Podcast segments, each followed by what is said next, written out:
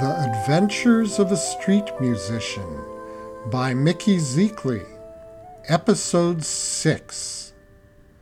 A Riot by Any Other Name.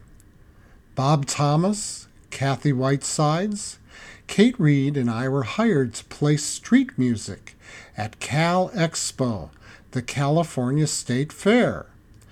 Bob and I played Scottish bagpipes, Kathy the fiddle, and Kate the tenor field drum. We were allowed to play music and pass the hat anywhere in the fair that we wanted to go for twenty days. This was a first for the state fair. We set up camp in the parking lot of the rodeo, Kate and I staying in the Ruptured Duck, a funky old camper truck, and Bob and Kathy residing in the Tortoise, a refugee from a milk company. The cowboys were friendly enough to us and very curious about the long-haired neighbors and totally amused by us also. We found a good spot to play by the exhibit halls. Most of the day was spent standing in this spot and playing and passing the hat. And at the end of each day, we would walk away with a shopping bag full of money. The third day of the fair, we noticed a small black kid about nine years old watching us play, and he was very interested in what we were up to, and he was watching intently. Over the next few days, we noticed this kid in our audience again and again, but he wasn't watching us anymore. He was watching our hat. And we realized that if we didn't take some action, he would eventually grab the hat and make a run with it. The next day, our little friend showed up again, and I told the rest of the band to keep playing while I took a walk. I went around the back of the crowd until I got behind our little friend, and I got right next to him, and I whispered in his ear, "Do you see that guy with the bagpipes?" And he said, "Yeah." And I say, "See that leather pouch on his belt? He has a gun in it. And he would shoot anybody that took our hat." He didn't really have a gun in there, but I thought it made a good story. And our friend there commented, "Ooh." We didn't see him the next day, but he was back the following day, still trying to figure out how to get our money. I walked up to him during our break, and I gave him a harmonica that I found in our camper. He took the harmonica and went off with it. About five days later, we saw him at a corner of the fair, playing a simple tune on the harmonica, with a hat full of money in front of him. Bless free enterprise. This is the fair when I invented the contest. We would lay a tightly tensioned drum on the ground and then draw a line about forty feet back from it and shout loudly announcing that there was going to be a contest with a prize. The winner would get a tune named after them.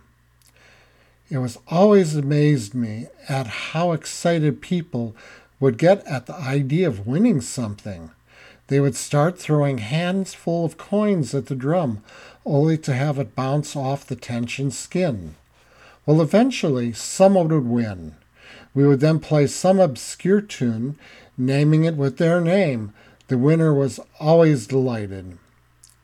Every day at four thirty, we would go to the racetrack at the fair and get ready to play for the crowd on their way home after the last race. You could always tell the losers from the winners. The winners were always smiling and would always put a dollar to five dollars on our hat for good luck. The lo- losers would usually look down at their feet and just walk by. One fellow must have had a particularly good day. He put fifty dollars in our hat. One day, we were playing at our normal spot and a riot broke out. five hundred bored teenagers from the area came to the fair and went on a rampage. It was a combination of a hot summer and not enough to do. Some exhibits were ruined, and fighting was the order of the day. But we, the band, played on. I felt like Nero watching Rome burn. The hooligans left us alone, the police arrived, and the summer sun burned on.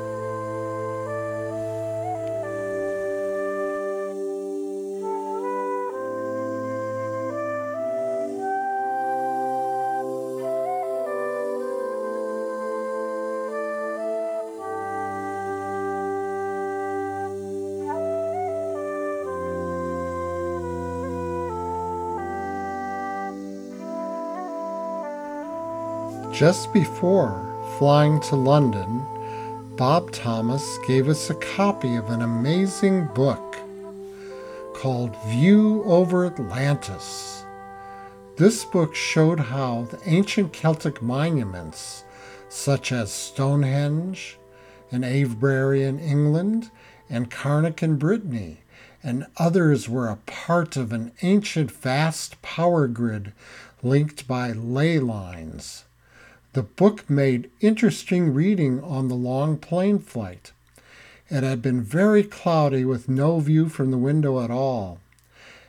Just as I was reading an interesting part of the book about Stonehenge, the cloud cover opened for an instant to reveal to me Stonehenge and all its ancient splendor.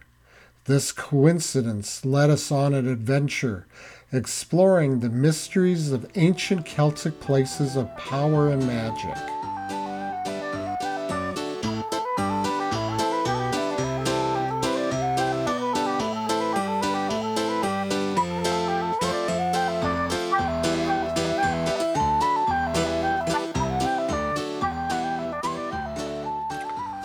Carnac is an ancient stone and earthwork like Stonehenge, in Brittany, the Celtic part of France.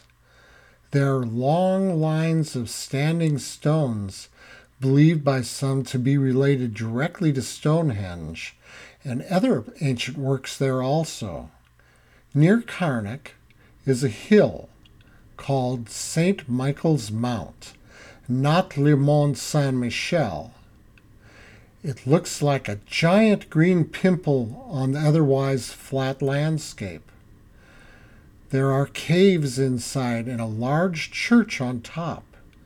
This mound is believed to be man-made and is much older than the church on top of it, and it is made up of different layers of materials, seemingly consciously chosen and arranged. Evidently, this hill is identical to the idea of an orgone chamber as proposed by Wilhelm Reich. We went exploring. We found a locked iron gate blocking the way into the bowels of the mount. It was a long hike up to the top and the church. No one was there to let us into the catacombs. We looked down the hill, and there was an ancient gnarled man waving to us and calling, "Americans! Americans!"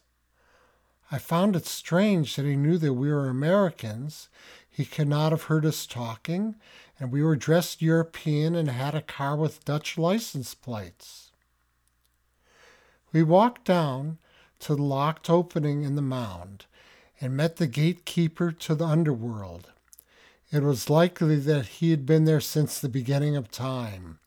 His eyes had the white rims of San Paku, and his voice made you shiver.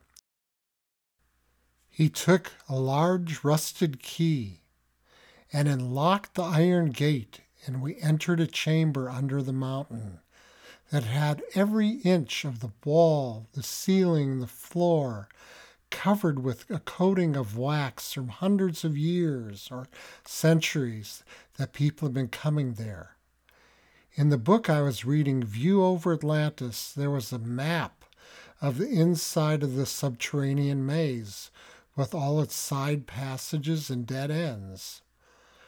We lit tallow candles and followed our guide into the mount.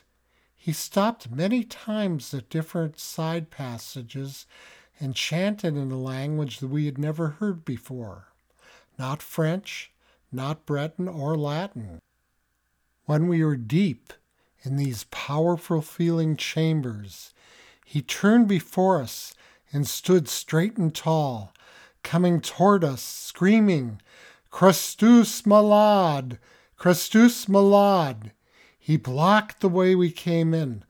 Lucky I remembered the layout of the system, and we ran out of the cave and got in our van and fled.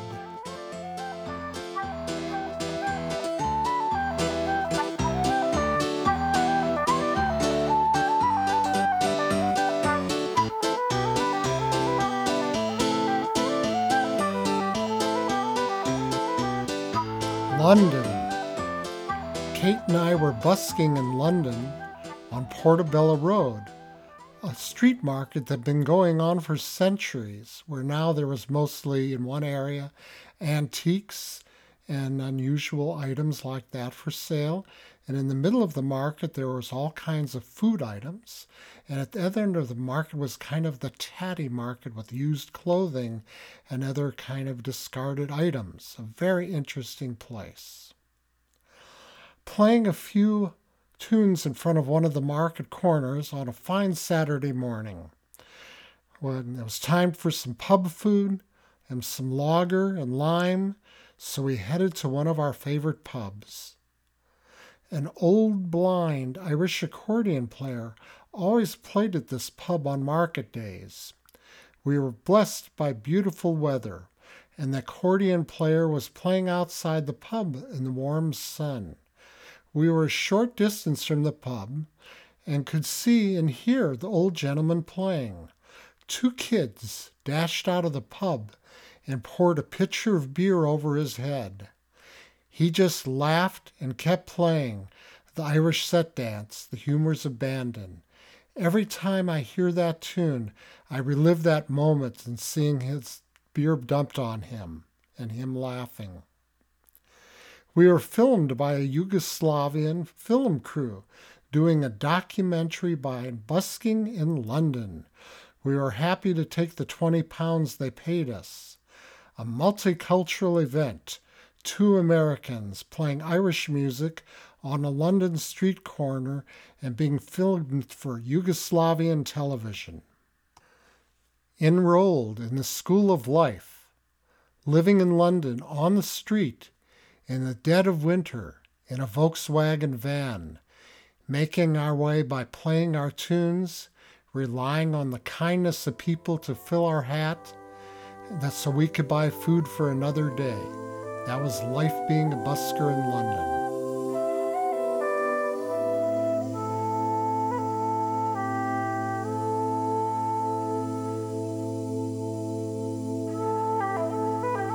Mister Bingham. Before my first trip to the British Isles, I obtained an interesting antique musical instrument catalog from my friend Julius Guido, guitar maker extraordinaire. The catalog was from a shop called Tony Bingham, purveyor of rare and unusual musical instruments, at the Sign of the Serpent. Shortly after arriving in London, I called Mister Bingham and asked if Kate and I could come by his premises and I could inspect what he had to offer.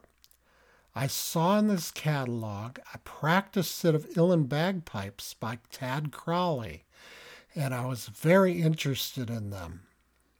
We made an appointment for the next day, and I pictured in my mind Mister Bingham as an English gentleman in his sixties or older, thin of build, puckered cheeks, wearing a black formal three-piece suit, a perfect character from the silver screen in my mind. We took the Underground to the Hampstead station and walked down the hill to Willoughby Road and found the proper address to a flat in much need of paint, repair, and patching. A fellow, a few years older than myself, with hair like a bush, answered the door and invited us in. We meant to only take a few minutes of Mister Bingham's time, but instead we became instant long-term friends and stayed on at Willoughby Road for almost a year with amazing Tony Bingham. The room we stayed in was amazing. Where else could you get a room with twenty-seven antique bassoons under the bed, a wall full of hurdy-gurdies, a glass harmonica as a nightstand, and a priceless porcelain serpent on the table that you're always afraid of knocking off and shattering?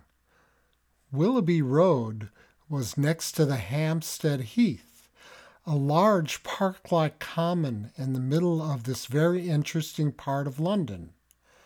Tony was expecting a number of guests from out of the country, so we decided to go stay on the heath in our Volkswagen bus, try camping in central London in a V W bus, in the snow in the middle of winter sometime. In the middle of the night we heard many horses galloping, men shouting, and horns blowing. The next day we asked around the area, and no one was aware of this happening. We were told that the last hunt on Hampstead Heath happened over a hundred years prior.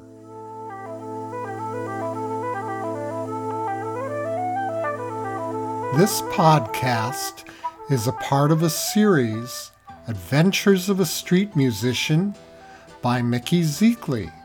The music that you've been hearing is from the album Fiona's Folly by Mickey and Elizabeth Zekley.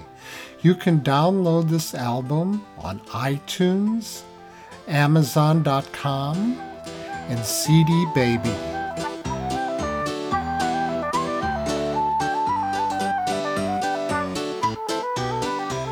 You can find out more about Mickey Zekley and Mickey and Elizabeth's music by going to Celtic Wedding Music dot net.